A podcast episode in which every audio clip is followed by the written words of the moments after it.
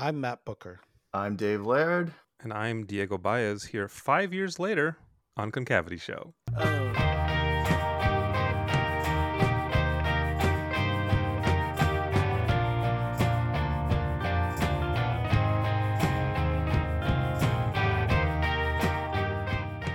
Hey, welcome back, Diego Baez. Yeah, it has been five years. So, longtime listeners of the show might remember that we had you on in 2018 in April for episode 37 when you were on with Andrea Laurencell Sheridan. We were talking about David Foster Wallace society stuff and diversity mm. at the time. Um, and now, almost, uh, yeah, over five years ago, here we are. And life has changed a little bit for some of us.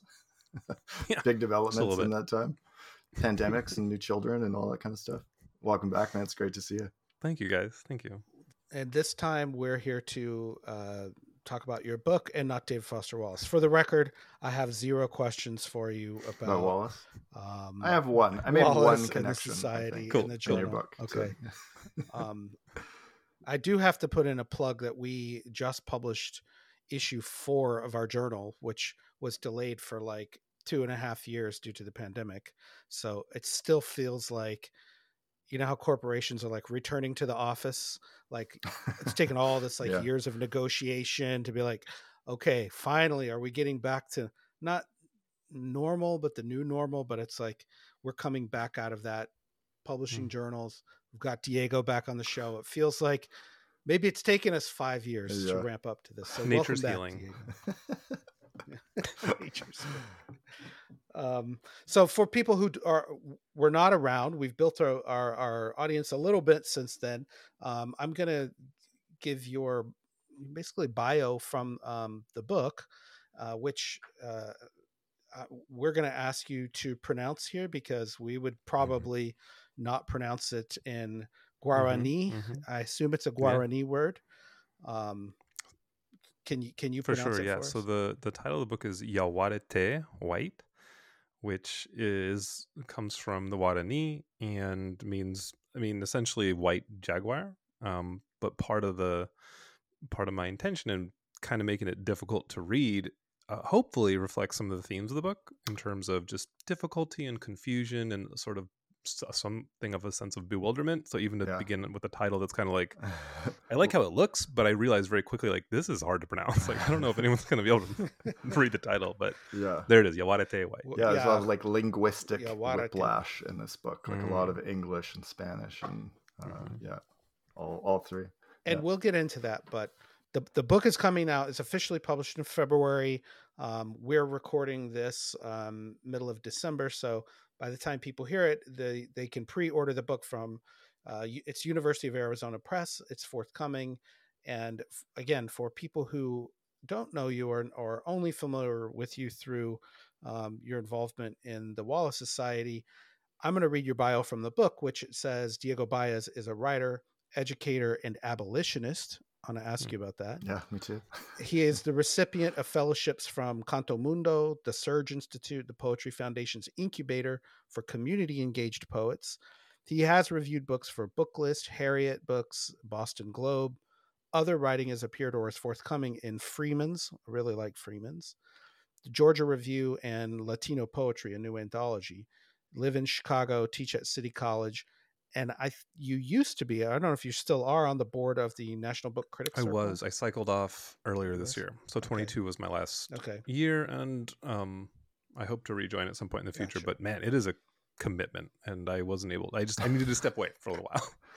You weren't yeah. prepared for that, and uh, and they they had some issues when you were there. That's too. why I came on. Actually, I mean, I don't know how how much we don't want to get into it, but I was very fortunate to kind of step in at a time of transition, and then I really enjoyed it, made a lot of great people, but then yeah, it just it really demands more than I was able to give it at the time. So, gotcha. Um, so yeah, a- abolitionist. Uh, you want to tell us what you're advocating for the abolition? Yeah, absolutely. I mean, a lot of things. This, I was surprised. This was the first question I got when I did a reading at Wilbur Wright College, which is one of the other city colleges here in Chicago. And right off the bat, that's what one of the students asked. Was like, abolitionist what do you mean by that? And i was glad for that because nobody had brought it up before i don't have a chance to have that many conversations about it so i was really grateful for that. It also gave me practice because i hope i hope to be able to talk about it more. I mean the long and the i mean i guess the short of it is um i fundamentally believe that institutions like the police and prisons don't make society better that in fact they just exacerbate relations you know capitalist relations on as the status quo and in fact hurt more people than they help. Yeah. um i mean you can expand out from that and say that like even ways of thinking and ways of of behaving in the world and interacting with other people too can it doesn't have to be it's not just the existence of police and prisons it's how we police our own thoughts and our own actions etc and we can get more narrow than that too because i'm also like i'm an optimist. I do believe that a society can function without those institutions. I also believe that like individual individuals who are either officers themselves or working in the prisons can also be rehabilitated like i don't think that they are all bad people i don't think that that's true um, so I, I have to be an optimist but i'm also a realist like i know this is going to happen overnight and in fact if it were to happen overnight it'd cause way more problems than it than it solves um, the reason that i that i put it in my bio is because i can't i'm not on the forefront of this thinking there are a lot of especially black women who are doing great thinking like angela davis and mariame kaba and and others ruth um, wilson gilmore who who are way smarter than me and just have the experiences to speak in a way that is very i find very convincing Hmm. so i feel like there are other ways that i can try to uh, like put forward this agenda and one way is just to throw it in my bio and hope that people ask about it Mhm. um, and I it's a little risky because like like I say, there are people who are who are really putting their lives where their mouths are, and I'm I, I I'm trying to do that. Um, but this just seems like a first step, you know, to just even start a conversation with folks who might be like, oh, what do you mean by that? Like that sounds kind of intense. Like what is that all about? Mhm. um, it's it's a big topic of conversation, obviously, since uh, George Floyd, and uh, you know I was involved in some community activism here in Austin and in Texas, where you know there was sort of backlash and then backlash to the Mhm. backlash, and the police were very antagonistic in our city about um, defunding the police and abolish the Mhm. police, and they basically put out a misinformation campaign saying that Austin had defunded the police. And in fact, they had increased police Mm. funding, but they had actually stopped responding to Mm. certain calls. And so it, it was almost like if you did abolish the police, I don't know that you would notice because they didn't respond to Mm. anything, anyways. Like there's tons and tons of stories, even now, of people who call the police for robbery, theft, burglary, and they just don't. They just say, "What do you want us to Mhm. do?" You Mhm. know, we're not going to file a report. We're not coming out there, or they're not going to pick up, or they say, "Okay, we'll send someone out," and they Mm. never do. And th- that sort of, um, I don't know, a- antagonism at the community level, where you know the, it's us against them, that feels very not conducive to community. Yeah, So, yeah. um, anyway, that's really interesting. I would I would love to um, just make a whole show about that, but I want to talk about your poems. so I think this is the first real true book of poetry we've I was gonna say show. that Correct too. That struck me as I was as I was thinking about this. We've never had yeah book of poetry as the as the core piece that we were we were looking at. So this I is a feel very honored. I'm not kidding. Cool move for us. well, well, we we are really excited about it because you know Dave and I were kind of chatting a little bit today behind the scenes and and saying you know for me this is a different type of poetry and that you really do play with Mm-hmm. form a lot and you know there's some stuff that's maybe even like prose Mm-hmm. poetry in here or found poems um, Postcards, do you want to yeah. talk about your yeah like your background as a Mhm. poet like i mean i knew you as like a critic before i knew you as a poet so like I wouldn't say it was a surprise to me that you're publishing a book of poetry, but like it sounds like you've been always writing poetry. Is yeah. that right? Oh yeah, for a very long time. Um, the earliest the earliest drafts of some of these poems I found in my email back in from like 2007, 2008. oh wow. Okay. Not not most of them, but a couple of them. Like um, one poem, "The Skin." Uh, I drafted an early version via email before I was even in, in grad school. That was that long ago, and it has made it into the book. But when I realized that, I was like, okay, these these poems need to be in the world. I need to be I need to move on. I need to be done with these.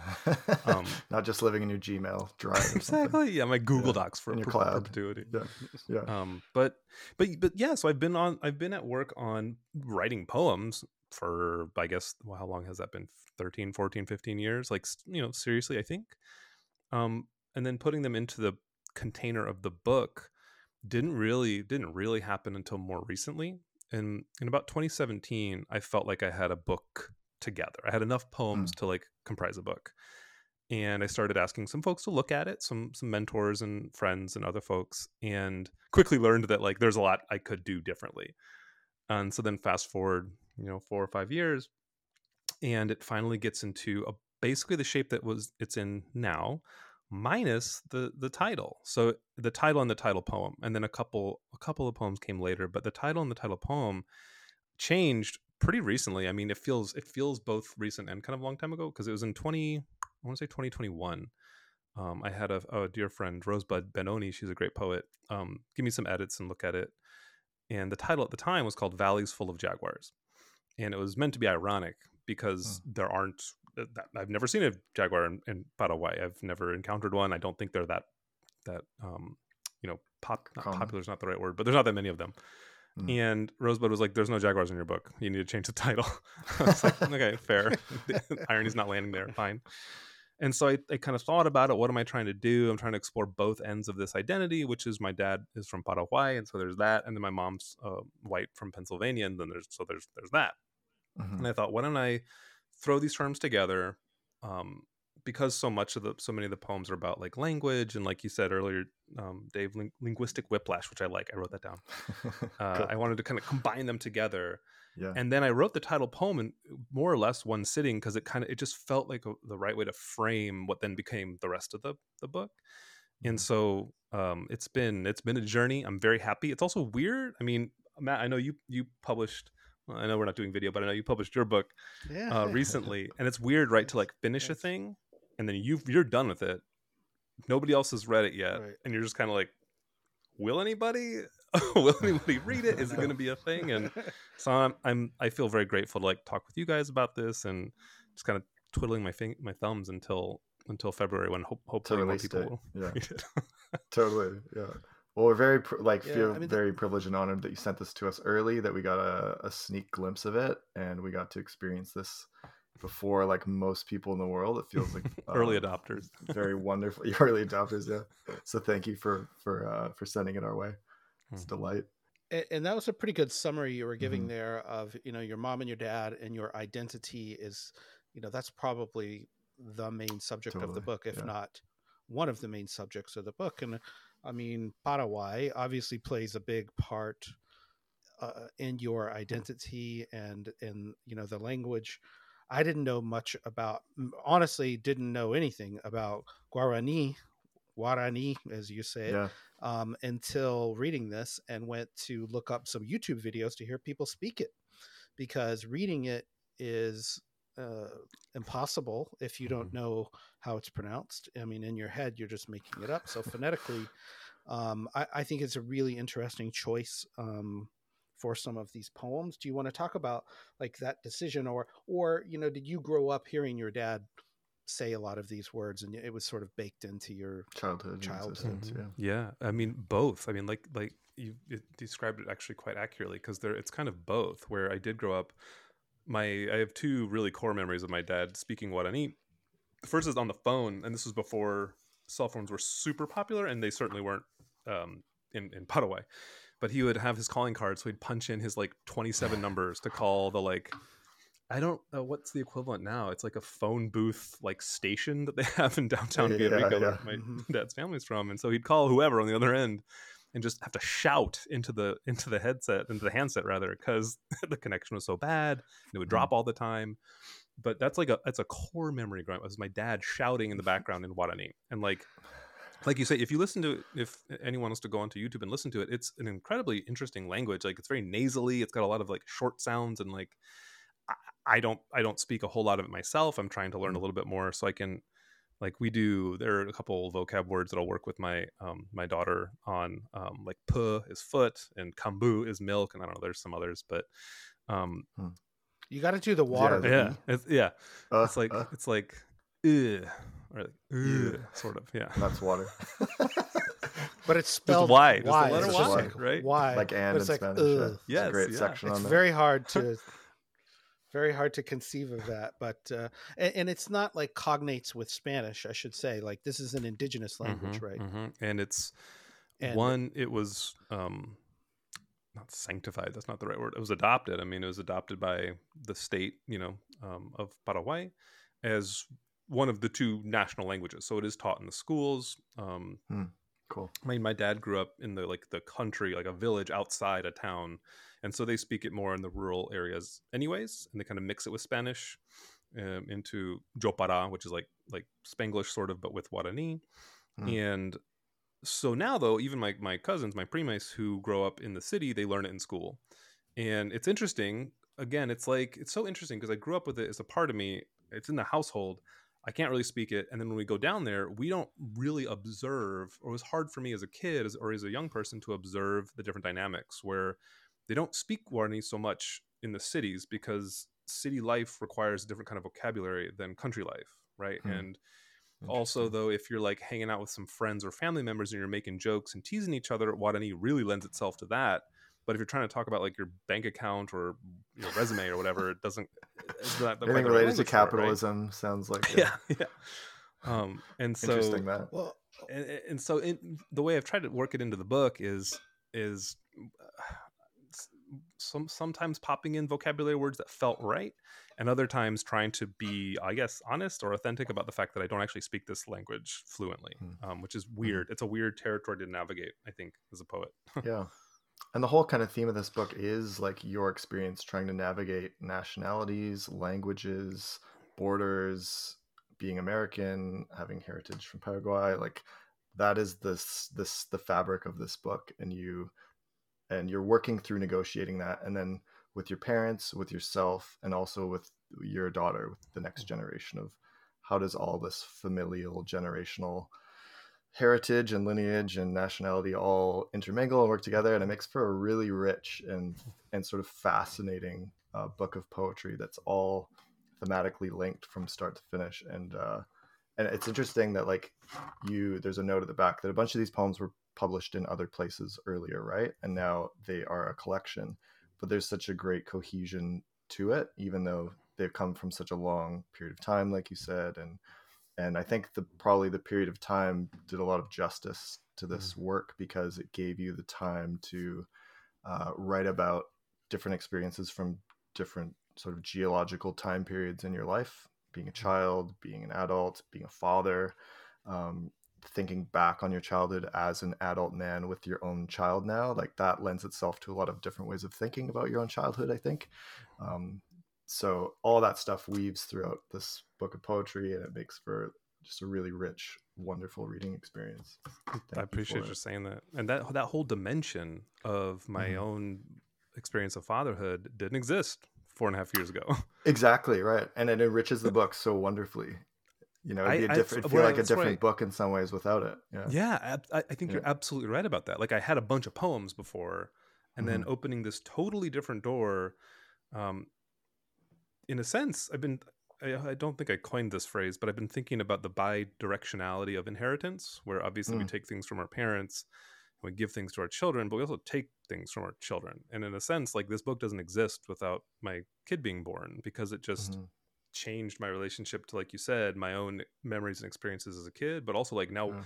now what am i trying to pass on linguistically and culturally and familially etc Mhm.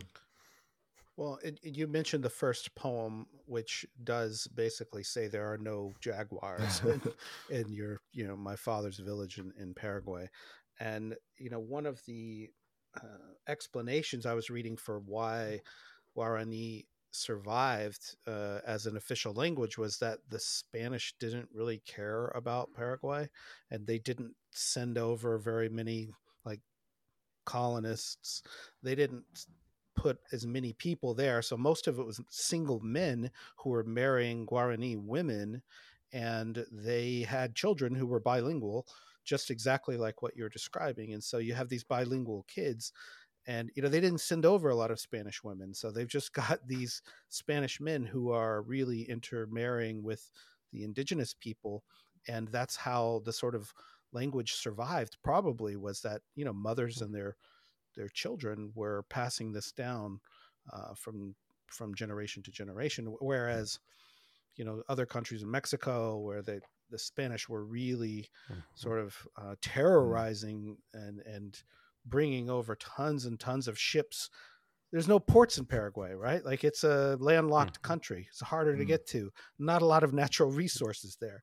So, I, you know, I wanted to to ask you about that opening poem a bit. Could you could you speak a bit about that process? You've kind of mentioned. Was it one of the later mm-hmm. ones that you yeah uh, wrote here? Yeah, definitely. Um, and so the the notion of like there's no jaguars here and i don't know how to pronounce this word and hmm. um, my friend jeff martin who's also a writer who's also canadian he um, gave me a term that was really clarifying and i didn't i didn't know it before i had put the book together but it's helped me really think about what i was actually trying to do or what i ended up doing i guess. Um, he mentioned the apophatic tradition um, in religion pra- religious practices which is like defining a thing by what it is not. And I, I mean i think i i didn't I, I, wasn't familiar with it beforehand, but it, it means like, you know, not being able to, the ineffable name of God. You can't describe a thing mm. that is beyond our comprehension, so you can only say what it's not. And I found it really enlightening for how I've been talking about, at least in that first poem, how I've been talking about, you know, who the speaker is and what his relationship to the country is or countries, um, and even just and the languages, of course, as well, because it's not it's it's it's a, it's trying to be as authentic as possible in the sense that this is a it's a it's a foreign language, I guess, in, a, in another country, but it also feels like something that belongs to the speaker, belongs to me in a way that uh, it sort of becomes tricky walking the line behind between um, appreciating the culture and appropriating the culture and i've mm. I, I spent i spent like a while getting kind of in my head about that about like what is the what's the right tone to strike with regard to these topics? Is it am I, is it too ironic and disingenuous? Am i being too authentic mm. and sentimental or is it trying to kind of do both and, and navigate that a little bit? Um hope yeah, i don't know i don't know we'll, i guess we'll see you know how, how it lands.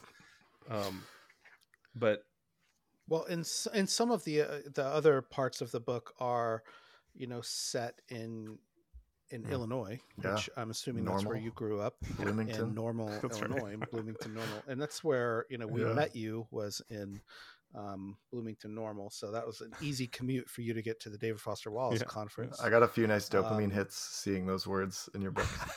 Uh, oh, yeah. Um, Soft spot for normal. Maybe we should just pause there and say, did, did you go to grad school? In so I didn't. I went to college at Illinois Wesleyan uh, the other okay. the overpriced private school that's in town. But then I went off to the East Coast to Rutgers for for grad school. Oh, okay. cool. So we did a podcast recording with uh, Jim Plath, yeah. who was from Illinois yeah. Wesleyan. Oh my god! All oh, yeah. and he's the president of Updike, the John yeah. Updike yeah. Society.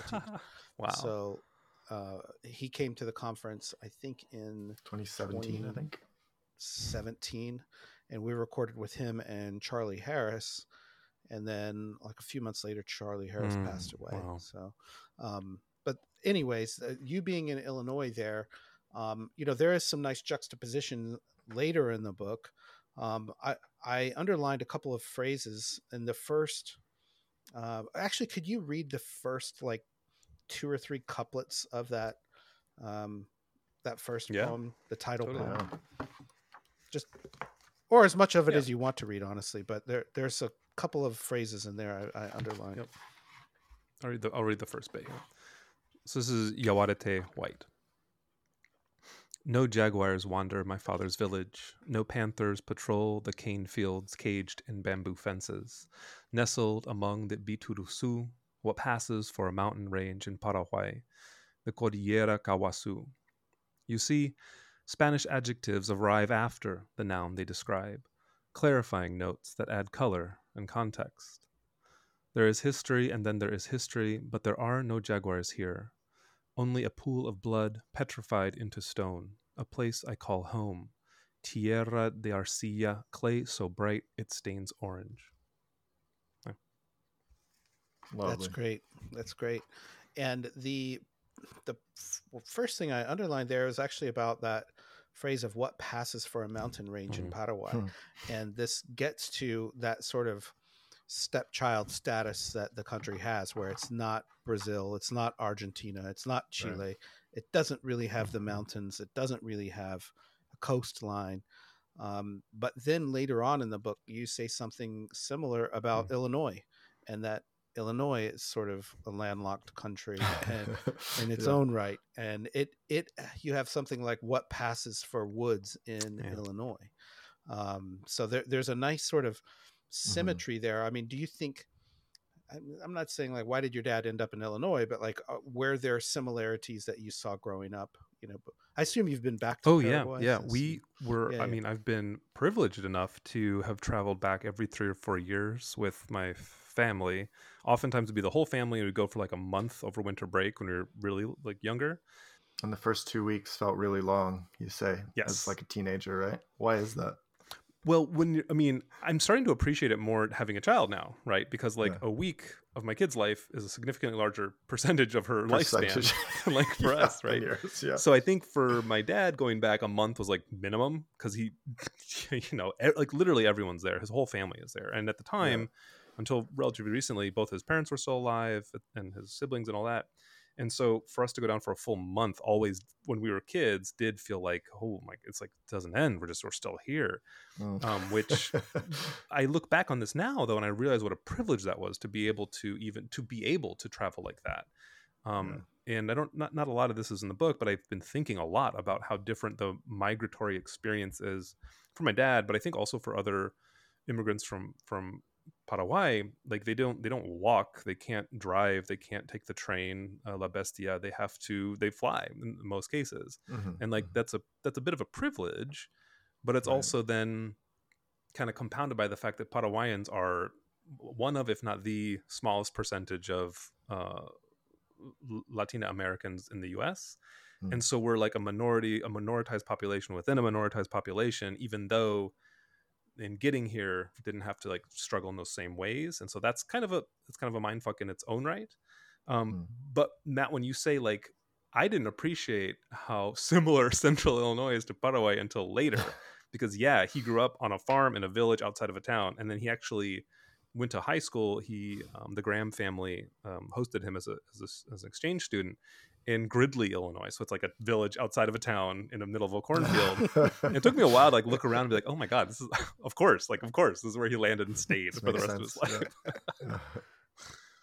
That's funny. Yeah, that, that makes a lot of sense. And you know, I want to go back to the sort of identity question there, and that even in that trip you just described, because I'm wondering on those sorts of occasions of you going to Paraguay, like, do you pass Mhm. as a Paraguayan half immigrant or as an American who is not there really speaking the language? Um, and then when you come Hmm. back, do you feel Paraguayan? Um, but passing as white like what is that sort of yeah, identity yeah, there? and that the passing also was a big part of that language. The the word choices there in the the opening poem and then the later poem about the Christmas trees, because it's like it's a thing that's sort of like another thing. You can kind of get away with it, but it's not really that thing. And the same was definitely true for our travels there. At least as kids, we grew up in my brothers and I grew up in Bloomington without a certainly without a Paraguayan American um, community, and we didn't really have a Latin American community, not really either. And so we didn't grow up speaking Spanish. Um, we grew up mostly white kids on the block, um, in the suburban block, and we were we were pretty conspicuously, you know, the the brown kids from Two Cheviot. But then we go down to Paraguay, it would always be in the winter when we would be pasty white, and there would be their summertime, and we would stand out for like the reverse reasons, marked, right? Yeah, yeah, yeah. and I never I hadn't really thought about it that way, but coming back to the US, it was always it was like a reverse culture shock, but not really, because that's where we came from, right? But the reverse culture shock of coming back to the States and landing in snowfall and winter. We've been gone for a month, so now we're all tan and dark.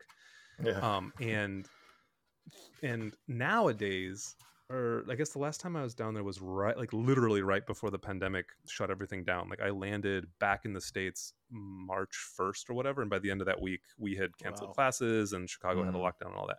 And so I got a, one last trip in and it doesn't so much the reverse like the culture shock is no longer that much of a thing now that i'm i'm you know, i'm grown up um, but the reconnecting to that sense of family and home and culture is so much more profound because it just carries all the weight of the memories and the family and now as family as i age as family ages other folks have passed away and you can kind of see like how the ties to not just the culture but it's literally the people who we are related to down there like my child hasn't been we i intend to take her in the next couple years or so when she can really remember it and absorb it but we're not going to be going down every three to four years i hope to mm-hmm. go more than once but like it's just different when your parent is the one who's from there because they then yeah. kind of take the helm in, in, communication and navigation like everything you know right and so now that yeah.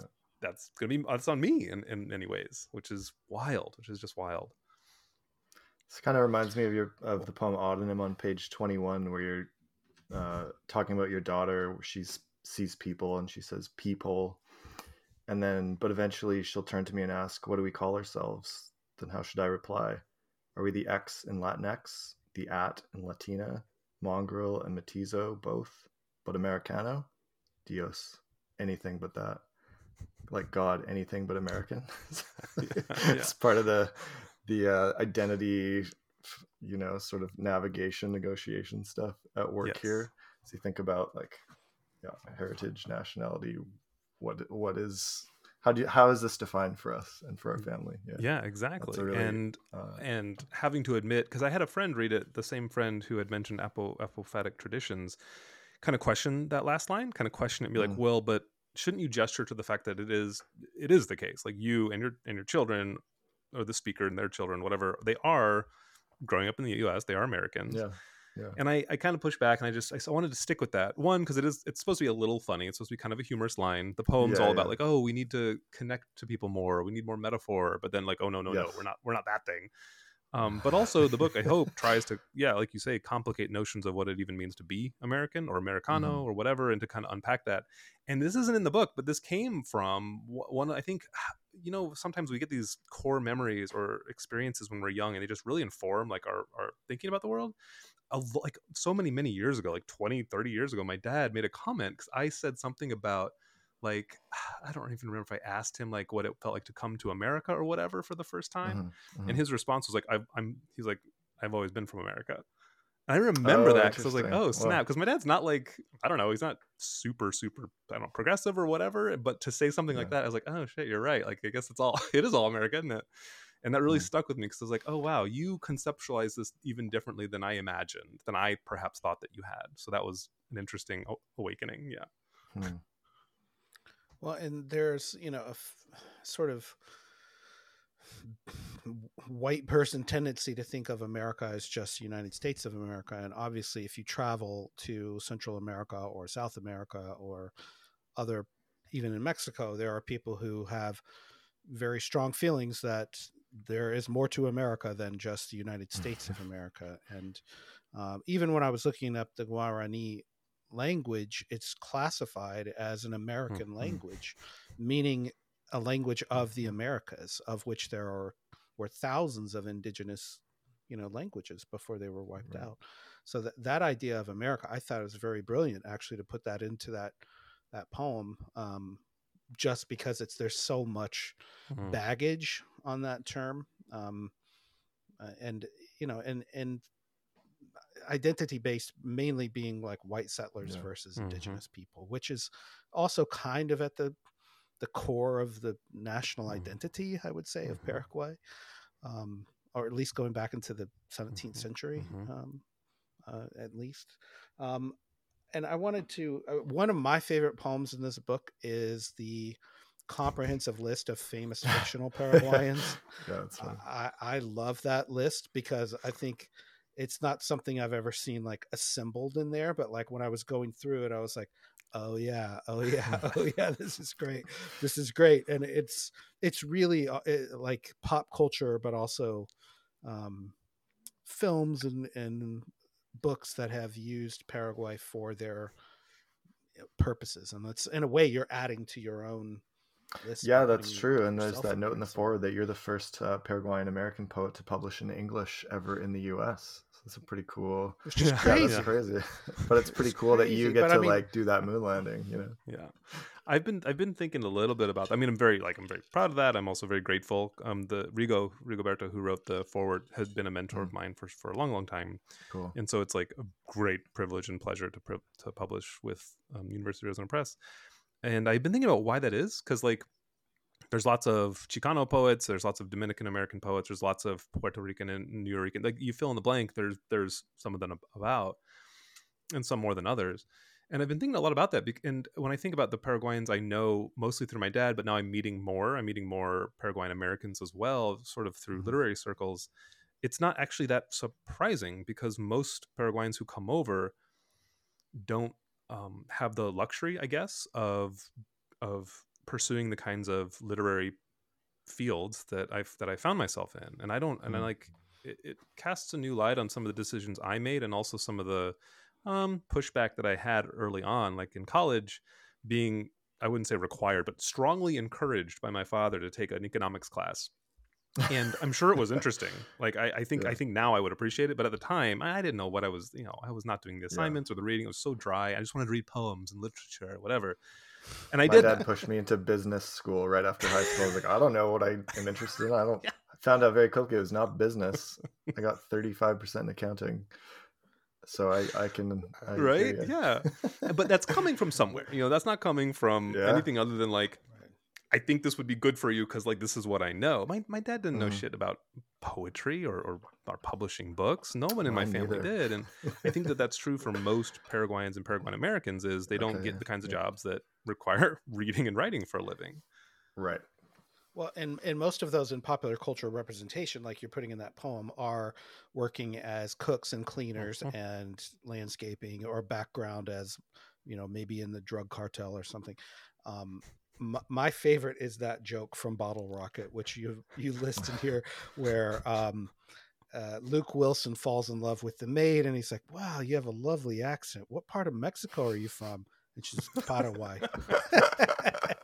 and like it just kills me um and, but it's just so perfect too for like white people just assuming that a Right. latina is from Yeah, yeah. mexico That's so Uh, American. they just right? had Such no an idea it's American like wow assumption. Yeah. paraguay okay never met anyone Yeah, from yeah. paraguay um so that i mean that being just a further evidence of like the small stature of the country even on a global stage the sort of Mm-hmm. forgottenness of it um, and really even for well educated people who have degrees in literature never heard of Mhm. guarani um, never heard of it um, as a written language or used in poetry so it is something very new that you're doing here it feels like it does it feel that way to you that this is like there's not a lot of forebears for you It does. It does. I think that I'm most conscious of it though in um, the foregrounding of the whiteness. Like Mhm. there's certainly the you know the Guarani and the Paraguayan piece and all that. It which is which is fascinating and interesting as someone who like lives it, but also am just genuinely. I, I learn a lot more too as I as I think I, a couple times in the book I refer to like learning this a lot of it from the internet and from Wikipedia and from Google searches. Hmm. And it's weird to have like my primary source of information for kind of who I am and where I came from being my dad, who is not Yeah. super reliable as a as a source of information, which is fine. Like people, you know, I'll I'll text him and ask for how do you spell X, Y, or Z? Like how do you spell this word Mhm. Guarani? And he'll he'll send me back whatever. And that's what ended up in the book. I look online and like the you know more formally accepted spelling is to- totally different. It's completely different. But I'm like, oh, this is how I learned it. So this is what's going to go into the book. Yeah, that's cool. I like that. As far as the like well the foregrounding the whiteness part of it feels also very important to me because that um that it would feel disingenuous to pretend like that's not also part of where I come from and then also where Mhm. by extension most many of the speakers are speaking from in the book and we'll we'll see. I don't know. That's the part that makes me the most nervous I think because with whiteness comes certain traditions of like- I mentioned earlier appropriation or uh, exploitation and even like oppression and silencing and stuff. And so to try to do both felt it felt tricky. It also felt necessary because like i'm not i'm not sure how else to, to do it right? Mhm. Well, and there are poets who I, I think, and you fall into this category that they're I don't know, creative energy is inherently tied up with Mhm. politics in some way, and that your creative energy is very much about. Um, it feels very much tied up with representation, Mhm. right? And that you're also concerned about, um, you know, the identity part of it alone. Like, if you really care about identity, then you know where you land on some of these issues is going to be fairly Mm. obvious in in my experience. Um, and so I do have some questions for you about uh, basic white people like myself who don't have this experience of growing up with any kind of real racial Mm. identity at all. And I mean, that's clearly you. You made it. You've said that that's kind of who you grew up around, Mhm. right? Was probably white people who had no concept of of race other than white being the Mhm. default, right? So you have a pretty scathing poem in here called "Basic White People." Right? Basic, Basic White. White. uh, What was the Mhm. title Basic of it? White, White, yeah. yeah. Um, Page 72. um, it's a, do you want to talk to us a little bit about that poem because it's like you hear it often with like even like paint colors, right? Like it's just a basic white, or you know, with with but like our, up like basic our- bitch, that kind of thing. Yeah, yeah. right right like basic white girl like and it's like not even considered like a racial slur really it's just sort of a default mm-hmm. mode but what what was your thinking behind that Yeah, so that poem, Basic White, did very much come from sort of the sources where you two have identified. It is it is meant to be derogatory on the one hand, Yeah. and it's also it's supposed to echo some of the other. There's like some color play throughout. Um, one of the poems is called Himmelblau, which is blue and like light like sky blue in German, and there's a that echoes some other parts of the book. But this poem in particular used to be a lot longer, and I wrote it um, very much as almost like a pro. Actually, it was. I wrote it very much as a protest poem um, because the first time I read it in a much longer, much messier uh, form was at a, a poetry reading here in Chicago at a bar, like right after Trump's election, first election Mm. for posterity. Oh God, um, That's it was right after the election poem. bunch of poets getting together and just reading like angry poems and that's that's what it what it was i didn't come Oh, back yeah. to it until the book until i was kind of finalizing the book and realizing like i needed to like tidy it up a little bit it, i cut it down from like eight or nine pages to whatever it is now three four or five or whatever That's the longest poem in the book, I think, right? it's it's easily the Yeah. longest poem in the yeah, book Yeah. and I, I still felt weird about it right up until I, I had sent it off to the publishers for like final approval, and but a friend had helped me think about it as like maybe the most significant poem that asserts what is, as opposed to so many of the poems talking about what is not or what's lacking or what's missing. This one is very much. I mean, it follows the same the same format, right? It's like it is this, it is this, it is this, and it's supposed to be a little funny. It's supposed to be a little, yeah, a little scathing. Um, and it's also supposed to be a little bit of the book's sort of consciousness turning on itself a little bit. Um, Hmm. I, had, I had a lot of fun writing it, and I have to be careful though where I read it because sometimes it lands really, really well, and other times it kind of just it's confusing. I think so. I need to I need to deploy it with care. There are certain parts of Texas where if you read this, it would either A, enrage people to gun violence, or B, just like go way over their heads. I don't know. exactly. Maybe both. Exactly. Yeah. but in certain states in the US, I think you're pretty safe to read this and everyone would be like, yeah, totally. yes. Yeah. Can you want to read us like a few lines from Yeah. this to give Yeah. us like a sample of what we're talking about? Yep, There's so many parts that I could pick that are that are so apt here. Part Um, about Tesla is You- really you good. pick yeah. I'll just read. I'll read like the first page or so. Cool. This is basic white. Basic white is so basic, right? Basic white is double speak for supremacy. Basic white enshrines individual liberty. Basic white lives for private property. Basic white takes what it wants when it wants it. Basic white bleeds what it needs to survive.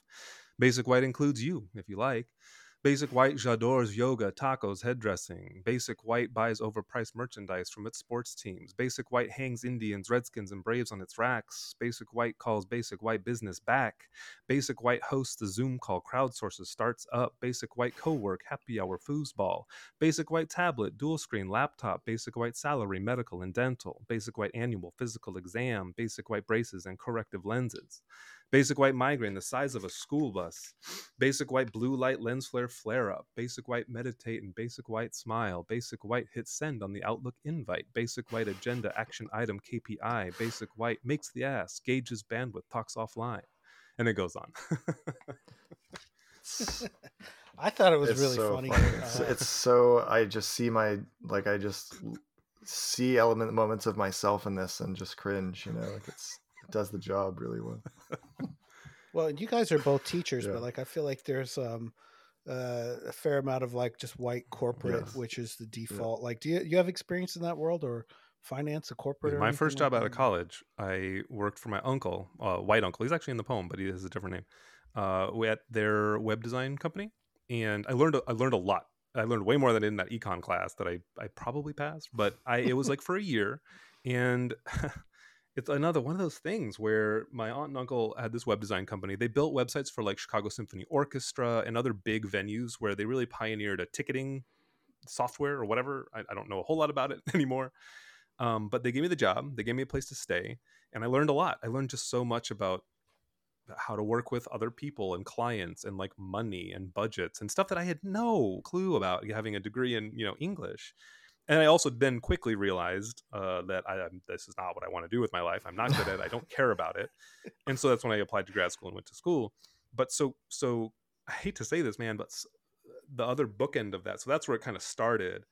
The other bookend of it is um, having been in particular environments in higher ed and hearing all this same nonsense in very long meetings Mhm. where very little happens and there's why are there so many people in this room uh, what like so it's it is it's supposed to be i mean it takes the poem takes some liberties right? Because like can you call corporate culture like white? I mean i think so. It's not that simple. It's not that mm-hmm. straightforward. It's more complicated than that. But i do think there is power in calling it that thing in order to then to either start a conversation or as the poem does try to kind of trace a line between some of the you know silly nonsense of corporate speak to some of the more sinister instantiations of of white supremacy Mhm. culture which kind of happened Yeah. a little bit later with sort of the violence and etc Well, in institutional racism, I'm thinking that there's institutions are so good at these administrative tasks, these bureaucracy um, structures where, you know, I, I was also thinking uh, of, well, one, higher ed for sure has just ballooned in the amount of bureaucracy and administration that is involved and, and the money making sort of corporatization of the whole process. But also going back to Paraguay, like I think this is why the Spaniards were successful in colonizing almost every Latin American country was that they were really good at administration and putting up a lot of bureaucracy and putting up a lot of uh, institutions. I was reading about one particular kind of like monastery that they would build Mm. in Paraguay that was like a school, a church, a government, and it was like all in one building. And this became like all of these institutions, which didn't really exist with like a, you know, loosely organized sort of farming hunting community, right? Like they didn't have separate buildings for all of these things. And so this sort of administration that the Spaniards brought was really that form of colonization. Mhm. So I I was impressed that you I, I asked that question. I figured you had to have had some kind of a job that was just mind numbing in in its uh, corporate uh, you know meetings and processes and all of that corporate speak. So you know, not a lot of academics have that, and I, I mean maybe they do now just working in academia. Yeah. But I actually think it's really valuable to e- even if it forces you to run for Yeah. the hills. I think I mean, fun. part It's part of my valuable job now i teach at the city colleges which is you cannot extricate it from the city of chicago like i am a city employee essentially Right. Okay. and that comes with a lot of benefits but it also comes with a lot of uh, problems because as a, an individual college we cannot actually do that much everything has to be run up and down a pole Hmm. and it's tough because i wouldn't uh, you know maybe i'll have a different job in the future but the students i work with their lives are so interesting and they're just the people who are most deserving of a quality education it's it's regularly difficult to square that commitment with the bullshit so Yeah. yeah Yeah, and it's just lack of independence, you know. I mean, and that's what I feel about nation states too. Is like you have this other sort of institution bearing or mixed up in your Mhm, business, and um, it's very rare actually these days to find an institution. Uh, we were talking about libraries on a previous episode because I'm on the board of a library that is truly independent, one of only 13 in Texas that's not a division of a city or a Mm. school or some other institution. And like I had worked at um, university presses before in New York, one of which was like housed in the Department of Wow. Libraries. And it was like, it makes no sense at all, right? But you're just like, well, you could be placed. You know, what if the city colleges now reports up through the city Mhm. manager? It's like, I, I don't know. It makes no sense at all. But you're in this sort of corporate, I don't know. Matrix. uh, I'm trying to think of the right word. Yeah, like matrix, right? And so I, I think, you know, you having that experience, um, it does feel like that that is, would you say that that is tied to some kind of racial identity yeah as well? absolutely and i hope i hope Yeah. that the book is able to is to to leverage that language in a way that reflects the white supremacist culture where that i think a lot of this derive from which a lot of this derives but also tries to complicate it a bit um in terms of like you were saying matt like so yeah when the Jesuits colonized uh, Paraguay, like they instituted pr- practices and actual infrastructure that has forever changed the course of what wasn't even a country yet. Like those people who lived there forever changed the Yeah. course of of their lives and future generations, etc. And so to Mhm. try to, it's it can be tricky. I'm not the only poet to do this, but to kind of trace that back and either in search of i don't know if it's in search of origin or maybe truth i guess if not facts because sometimes facts are also confusing um, but to try to then com- i guess combine it all without it being too terribly overwhelming or messy in in a book of poetry which for you know they're pretty small by by definition um, like I said though, I kind of felt like I had to I wanted to get this together and put it out so that it can be its thing and then I can kind of go from there. Because I don't think I'm done. Like there's a lot that didn't make it into the book that I hope to explore one day in other poems. Like um, one of the courtesans slash partners of one of the dictators in early colonial Paraguay was a woman named Eliza Lynch, and she's Irish, and that's that's happens to be my mom's, you know, her family's last name, her family name, and they are also Irish. I was like, what are the what are the odds that a Lynch would go down to Paraguay Mm, centuries yeah. before we would? I was like, that's nuts. I got to write about that, but I Oh, didn't really in this wild. book. Do you think you're related? I mean, probably. I don't know. That's one of the poem titles, Go right? back Lynch. far enough. What is it? Lynch Christmas. Lynch Christmas, Lynch? yeah, Yeah. Which made me think of like David Lynch right away, and then I had terrifying thoughts about what a Lynchian Christmas could look like. But the Lynch uh, family Christmas, yeah, special. yeah, National Lampoons meets Eraserhead or something. in that poem though about the um, fictional representations of famous Mm. Paraguayans, I, I wanted to ask if there were any like good portrayals of Paraguay, or could you recommend uh, any other like Paraguayan writers to us? So part part of what I've tried to do just on my own is educate myself in that regard. Um, I did I did learn that there is there's a Paraguayan American poet named C. E. Wallace. Interesting, Wallace. Um, she's in New York, and she'll Hmm. actually she'll she has agreed to join me for a virtual launch party for the or like a launch event via Zoom for the book on February cool. twentieth.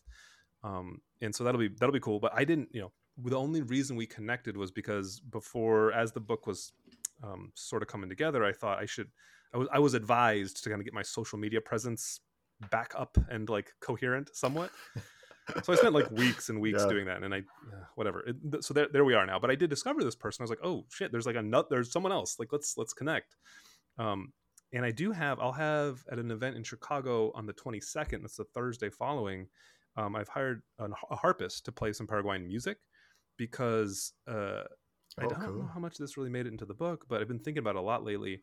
The I grew up listening to Paraguayan music and Christian rock, and uh, the Paraguayan music. It was like all my dad would blast on Saturday mornings when we do chores or whatever, and I, I hated it. I hated I, every song sounded the same. It was all accordions and guitars and harps, and it, no, thank you. But now, And then your mom's rocking like Petra in the minivan or something. yes, yeah, dude, yes. So many, The white so minivan. much bad rock. It's just like, just make us whatever.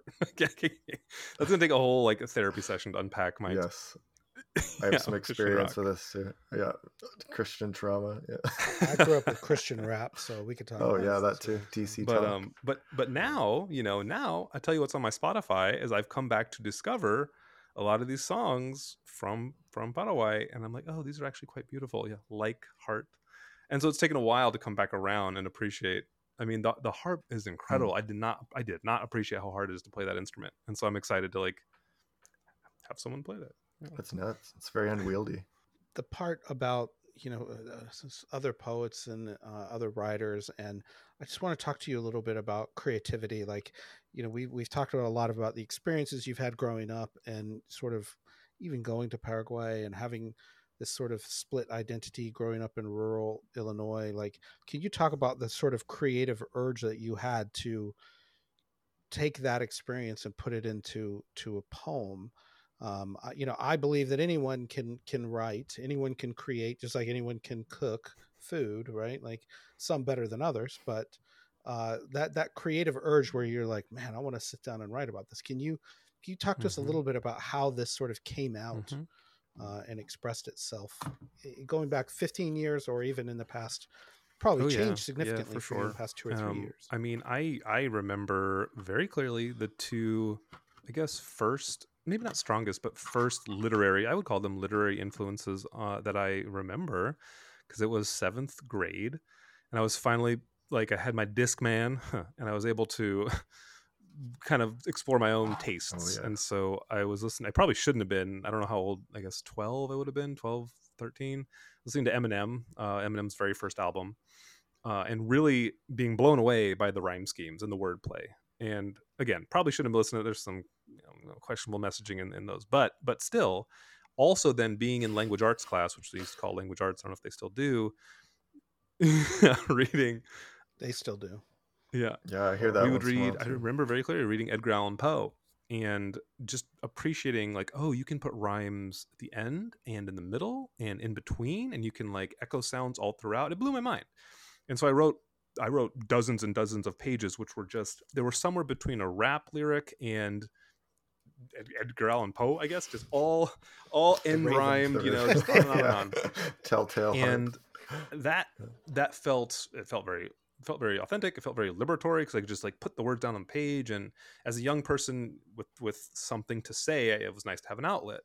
It really wasn't until college and then especially grad school where I discovered forms and something even more empowering and freeing and challenging about the constraints of poetic forms forcing different forms of creativity or different forms uh different like ways around those constraints right and without that i don't i, I know for sure i wouldn't have been able to do most of what ha- has come together in the book um and i've been able to really explore like uh like you had mentioned the the prose poems before and the prose poems i think it took me a while to realize this but i think a lot of the the more f- like formally prose poems came from trying to s- kind of separate out or square out experiences that felt separated from me or that did not feel like I had access to. And so I was going to just write them in this very constrained like look, I guess it's a form, but a, the shape on the page.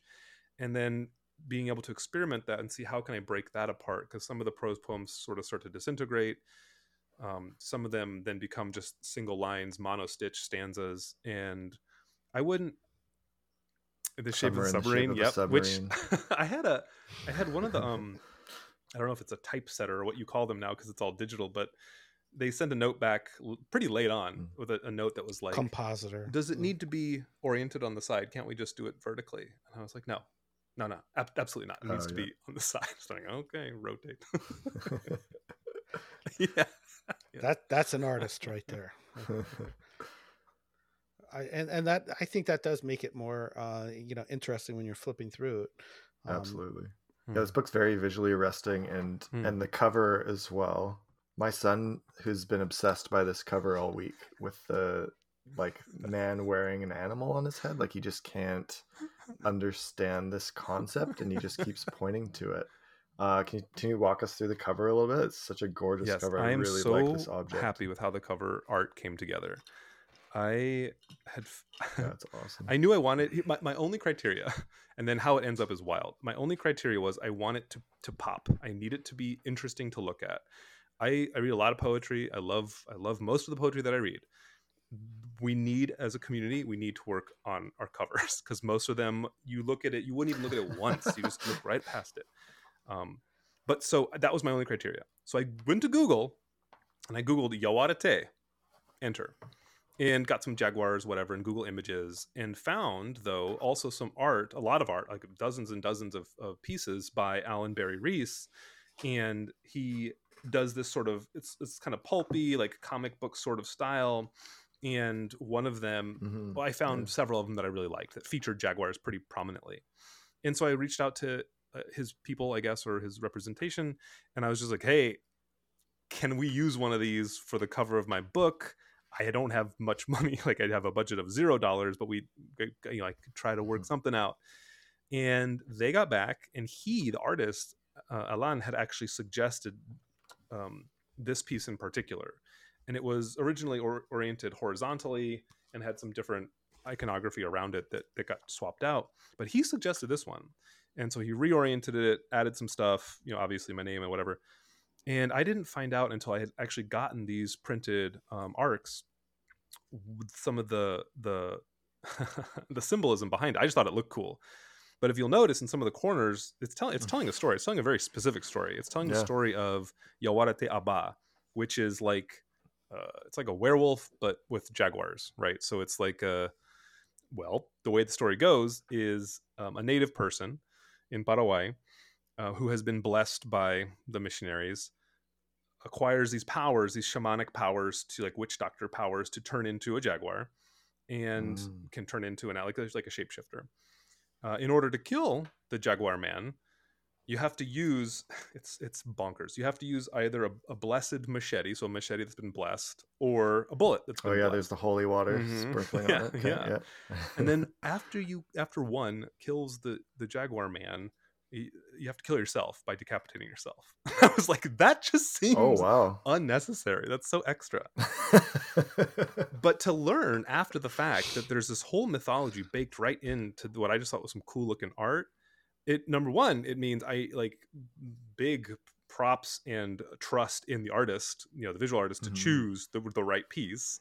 Um, but then also, I just feel so fortunate that number one, I think I think it looks cool, but also it has it tells a whole other story that I I, I wasn't even prepared to be part of the the book itself. Um, That's great. I'm glad I asked. Yes, I am too. so wild.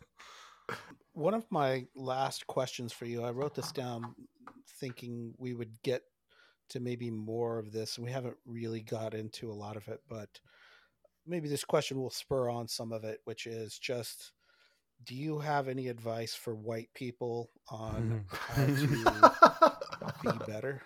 like this is a very it's a very broad question, but like uh, uh, in the context of not just your book and the the issues that it brings up, but it, and I'm not saying like white people are Mhm. the the bad people here because you're half white yourself. It's complex, Yeah. but the that's How my question. Do you have advice for white people on how maybe how to be Yeah. good good ally, but also like you know do the right thing. Like I don't I don't know what I'm really Yeah, for asking here, but like tell First of all, I, I what- do what think of advice be? myself as all white and all Paraguayan, right? I I've, I think a lot about about.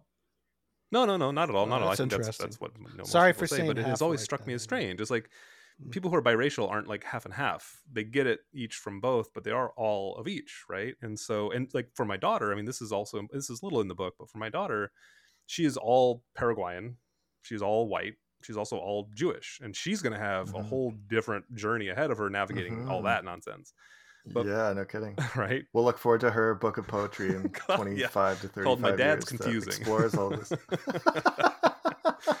um, I think the best one of the one of the most eye opening things that I was able to do, even as someone who I mean, I identify as a person of color, but I also I'm also a white person, um, is to understand that white is a racialized category itself. Like we're so often just believe that white is default and like there are people of color and minoritized populations but in fact Mhm. white is a race it was created i highly recommend the creation of the white race um, a book written oh god was it in the 60s or 70s which puts forward a pretty interesting thesis which is that capitalism created white people because it was easier to bond you know irish and italian and lithuanians together than against you know at the time um, african and african american and black folks um, and to kind of pit those parties against one another Mm. um but so but so yeah and i think the the other thing that i just think in general most most white people need to do uh, is be a little less precious when confronted and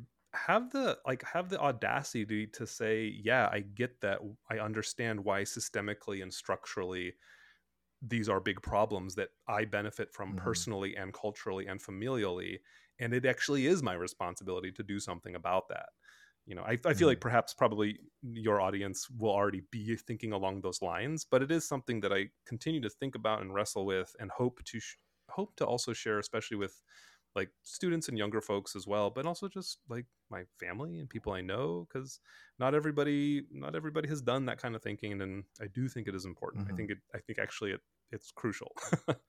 Yeah.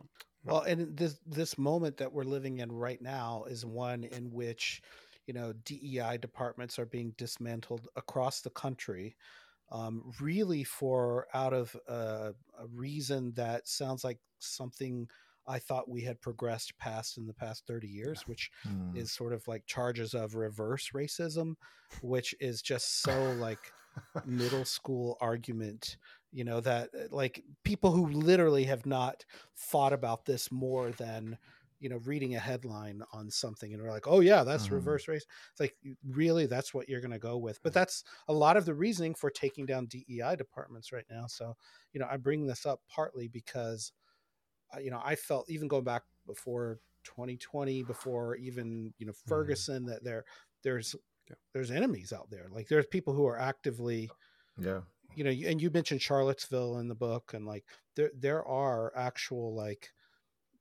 growing racist forces that are trying to recruit people over in a PR war. Um, so I, I think that that's good advice to be, um, you know, more more educated, well read. I feel like it's it's sort of like yeah, we're preaching to the choir in some ways, but also like the the progress we've made it feels like has eh, we've gone back sort of i don't know if you feel that way but I, I, felt like in the past few years we've we've taken a lot of steps back mm. um, and i'm hopeful you mentioned hope too and i am hopeful that we can take you know things don't go linear right they go back and then they go forward again i'm hopeful that we go forward again but um it's it's really hard yeah. right now especially yeah. in places no. like texas no, um, no absolutely illinois is not. not immune to it either canada's not immune to it there's uh there's uh mm-hmm. racist people in every city country state in the world so um this has been great that was basically where i wanted to to to land on and not that like i go around asking poets for advice mm. uh, i do turn to poetry a lot i read a lot of poetry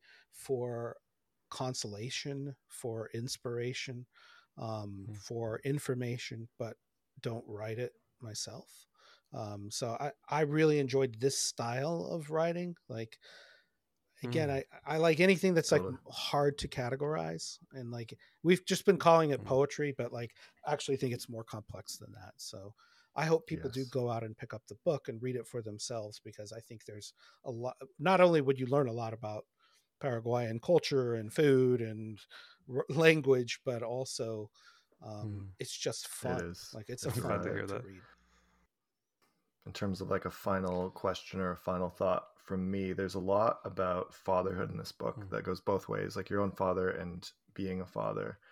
Um, you got some moments about your own father, like poor another and another mm. to this day, another, another, and then you chronicle, uh, I think, with your brother, the sort of a drunken flight to Paraguay where you're just like barfing in between the between the windows, seat in your own seats from just day drinking, like, and then like you know how generational stuff and fathers and all that stuff. I mean, that's a big theme in Infinite Jest, of course, mm-hmm. and and you have one poem titled uh, "Manger Made by Hands." In this book, mm-hmm. page 78. I, I assume that's a reference to Wallace's Church Not Made with Hands and from brief interviews. It's certainly an want, Can you speak a bit more yeah. about your thoughts He's like, no, it's fatherhood not. both ways? certainly. yeah, no, no, it is. I'm actually, I'm glad you, I was going to, as one of my like sign offs, I wanted to bring it back yeah. to Wallace a little bit because yeah, yeah, it's pretty, it's pretty far removed from most of what he was writing about. I mean, whiteness is there. Sure but yeah, the yeah, yeah. made by hands. Yeah, there's definitely an echo. And actually,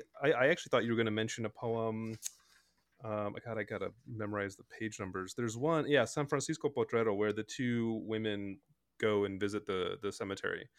That that oh yeah yeah portion mm-hmm. or that um, is the prose poem. that one I modeled actually very very closely off of one of the opening passages in the Pale King. Mm-hmm. There's it there's Mm. it's very similar. I kind of you know I swapped out some of the language, but I tried to keep the sentence structure. I, this was an old one I wrote a long long time ago when I was actually Oh, trying to learn how to write prose. I was taking I was taking passages early early passages that were published online or elsewhere from the Pale King and kind of mimicking the sentence structure because you know what he does in those I feel like what he does in a lot of those passages is like he's freed up to like it's like a different kind of syntax that he's worked out, and I was just mesmerized by it. And I tried to imitate it here, uh, and then some of the Q and A. So there's, I mean, they're they're like joke poems, I guess. They're sort of dark jokes um, with the Google Translate or whatever. The kind of the Q and A's. I did very much borrow the ellipses um, in place of any kind of response from from interviews Mm. as well. Which Um, Wallace actually borrowed from Manuel Puig. Yeah, there you go. Latin See, we come full Oh, circle right. back to Latin America. There we go. Yeah. You go. Um, and that um, opening of the Pale King, it was kind of a, a hobby horse of mine to say that I'm not really sure Wallace intended for that to be part of the Pale King. That that was a Mm. decision by Michael Pietsch, and it was published. There are two of them um, published under the titles of Peoria in Mhm. the journal Agni. So very much as like prose poems uh, Mhm. and I I have no idea that he had any idea of including those in a novel. I think it works great, um, and I I definitely think it's some of the more poetic stuff he's ever written. So I'm Mhm. really happy to hear that. You know, you being an Illinois kid, like the, it's Yeah. basically an ode to Illinois. So Yeah. I, I was reading, you know, your poem is sort of an ode, um, in a way. And there, there's Mhm. you mentioned like other poems like an anthem so you've got a lot of you got a lot going on in this short even though it's like 100 and something Mhm. pages it's a lot Yeah. going on I hope it's not too much. I hope it's not too much. no no no no no i, Oh, no, I I- like it i mean i it's very manageable. i think that's what art should be is ornamentation Mm. and detail and you know how much can you fit into a page that's one of the great things of poetry is packing you know a, a lot of meaning and emotion into a very small space so i i meant it as a pure compliment Yeah, yeah. Thank you. Thanks, man. Um, Well, this has been great. So you mentioned that you're going to be back on social media in some way. Where can people find you? Uh, do you recommend people buy the book? I'm assuming through like Bookshop or some local bookstore. Well, it. so glad you asked. So glad you asked. The best thing anybody could do is go to their local bookshop, their local independent bookshop, or their local Barnes and Nobles if you still got one around. Ask specifically for Yaguareté White. You'll probably have to spell it because it's hard to pronounce. Um, Bring the ISBN number with you, yeah, let me just rattle just that off. show real quick. them the printout of that. which is nine seven zero. um yeah and i'll be doing i'll be doing some virtual readings and other other like appearances and stuff i don't really have a book tour because I, I i don't can't afford it but i'll be around doing stuff i do hope to make it to austin at some point um I was good i was this is a side note i promise we're wrapping up here i was gonna go down to austin this year for the uh the grand prix because Mm, since the F1, yeah. pandemic i have become obsessed with formula one Wow. and I can't tell if it's, Oh, if it's authentic or if I just needed something to grab onto. But I, I like went Yeah, deep yeah. down the down the rabbit hole of that. So I was almost I almost went, and then and then I didn't. But maybe next year. Maybe next year. I'd love to go. what was the there. catalyst for that? What got you into it? the net, the Netflix show Drive to Survive. I was gonna ask. Yeah, okay. I haven't watched that yet, but it's been recommended to me a lot lately. It is. It's got a ridiculous. It's a stupid name for a show. That's why I avoided it for like yeah. a year. But then once you watch it, Yeah. they do such a good job of making characters out of everybody involved that I was just Mhm. immediately engrossed. And I happened to then follow it in real time the 2021 season, which be- which ended up being one of the most controversial, arguably the most entertaining season Hmm. in decades. And that was my intro. I was like, "Wow, I'm hooked. This is great." Yeah. Okay. right time. I, I did really like the Senna documentary, Ayrton Senna. Um, I haven't seen that yet. I need I to haven't- watch I have that. not watched that. That's a yeah. fantastic documentary, and it's you know he died. It came out in like 2010 or something, so it's kind of you know about the 80s and 90s, but it, it is fantastic story of that guy. So I I was like on the verge of what you're saying now of like I could go down this rabbit hole. I could go Yeah. really into Formula One, and since they've built the Circuit of the Americas in Austin, there's a number of people in Austin who were sort of on the border of like, oh, I'll watch any kind of competitive race, and then they're just like, okay, I'm going. You Yeah, know, yeah. they have a thing where you can drive your car on the track and stuff, and like they have all kinds of other. It seems events way better there. than NASCAR, right? Oh, NASCAR yeah. seems so boring. yeah. Just little Stock hundreds cars, of laps. stock Trash. What? Trash. Anyways, well, if you do ever come down here to the Grand Prix, um, would love to see you in Austin. Oh yeah, oh yeah. Um, Thank you guys. This is this has been awesome. This has been really great. You're you're so welcome. I feel like we only just scratched the surface. I I wish we had another hour Mm. because there's like so much more stuff going on in this book that we could talk about, like fascism, America, puppet dictatorships in South America in the Cold War, like um, beautiful descriptions of fatherhood and your Mm. daughter in this book that like put me on the verge of tears. Like this is a really rich, wonderful book, and I hope everyone who listens to this goes out and buys it, uh, pr- well, even pre-orders it, so that you get a nice jump to getting this book out into the world and recommended and, Mm. and all that kind of stuff. So thank you so much for taking the time to do this with us, Diego. It's been great. Absolutely. Um, Dave, do we have Mhm. uh, any housekeeping on your agenda items here? Uh, I would say normally around this time of the year we would be releasing our uh, year-end wrap-up episode, and where we go Yeah. through our sort of top books of the year. And I would say Right. that's going to be later. We've kind of gotten on a cadence of doing that later than other people. There's a lot of lists going around right now, anyway. So Yeah, we'll probably do that next month in January. Yeah. Hopefully, like early-ish Yeah, January. this is another so thing I- people can expect that I hate about corporate America where you have to submit your like annual review on like December 12th and it's like half the month still. Oh yeah. Technically it's not the end of the year yet, you know, can I use Yeah, that makes me the Spotify Wrap thing drives me nuts. It's like November 30th and everyone's posting like I'm like there's still a good 2 weeks of There's still uh, time. records that could come out here like you know like show me this on like, December well, 31st. it's the you fiscal know? year, which definitely was a white person who invented that of like.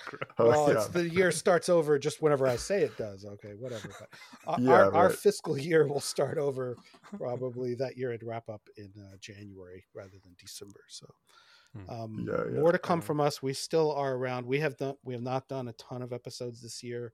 Um, I just will blame. Yeah, it's been slow. Life's been uh life's been I'll just blame Dave. Uh, energy 'cause sapping. Yeah, I'm- it's blame me absolutely. Having a 2-year-old and trying to work full time and do a podcast and lots of other things is um I'm finding it very challenging these days to keep any kind of regular release schedule. So thanks for bearing with us Oh, this yeah. year Oh, in my- our my kind of pleasure, yeah. glacial pace. But if you're still listening to this uh, at the hour mark here, we are um, still an active podcast. So don't unsubscribe from us in your feed. We still we have plans of putting out, uh, you know, uh, I would say a bunch more, but I'm like, let's be honest, more episodes next year. Um, I hope there's more next year than there were right, this year. more for in sure. 2024 than we did in. That's our that's our attempted Um, pledge. but if you no promises. if you have feedback for us, we'd love to get an email. We have uh, at least one listener I want to give a shout out to for sending us a um, yes, annual voice message. Um, his name is Ben Felony's Diamond. Ben Diamond. Um, thank you. We love getting those notes from people. Just makes us feel like there are actually people listening to this when we put it out in the world, rather than Mhm. um, just no feed crickets. You know, so. Um, I feel like the death of Twitter Twitter's maybe contributed to this feeling a little bit too. Mhm. Like, you know, that used to be a place where there's a lot of sort of engagement for us with people who listen, and now it's like no one's going on there in the same kind of way. I suspect so, Hmm. self included. Yeah. I, I still go on there just because I don't know any better, and um, you know the power of inertia is real. And I, I've heard of Mastodon. I've heard of Blue Sky. I don't really. Know I what have these signed up for all of them, and I've done an experiment where I posted on the same thing on like Threads, Mastodon, Blue Mm-hmm. Sky, and I just got very little engagement on any of them. Yeah. Okay. So it's Yeah. just whatever's easiest for you, but we don't have Come to Instagram. That's, the best there. place. We to- still to on hit us up. I Instagram, think. Um, all all right. right. Well, thanks again for being with us today, Diego. This has been great. Yeah. Thanks, Diego. Yeah, my pleasure. Thank you guys.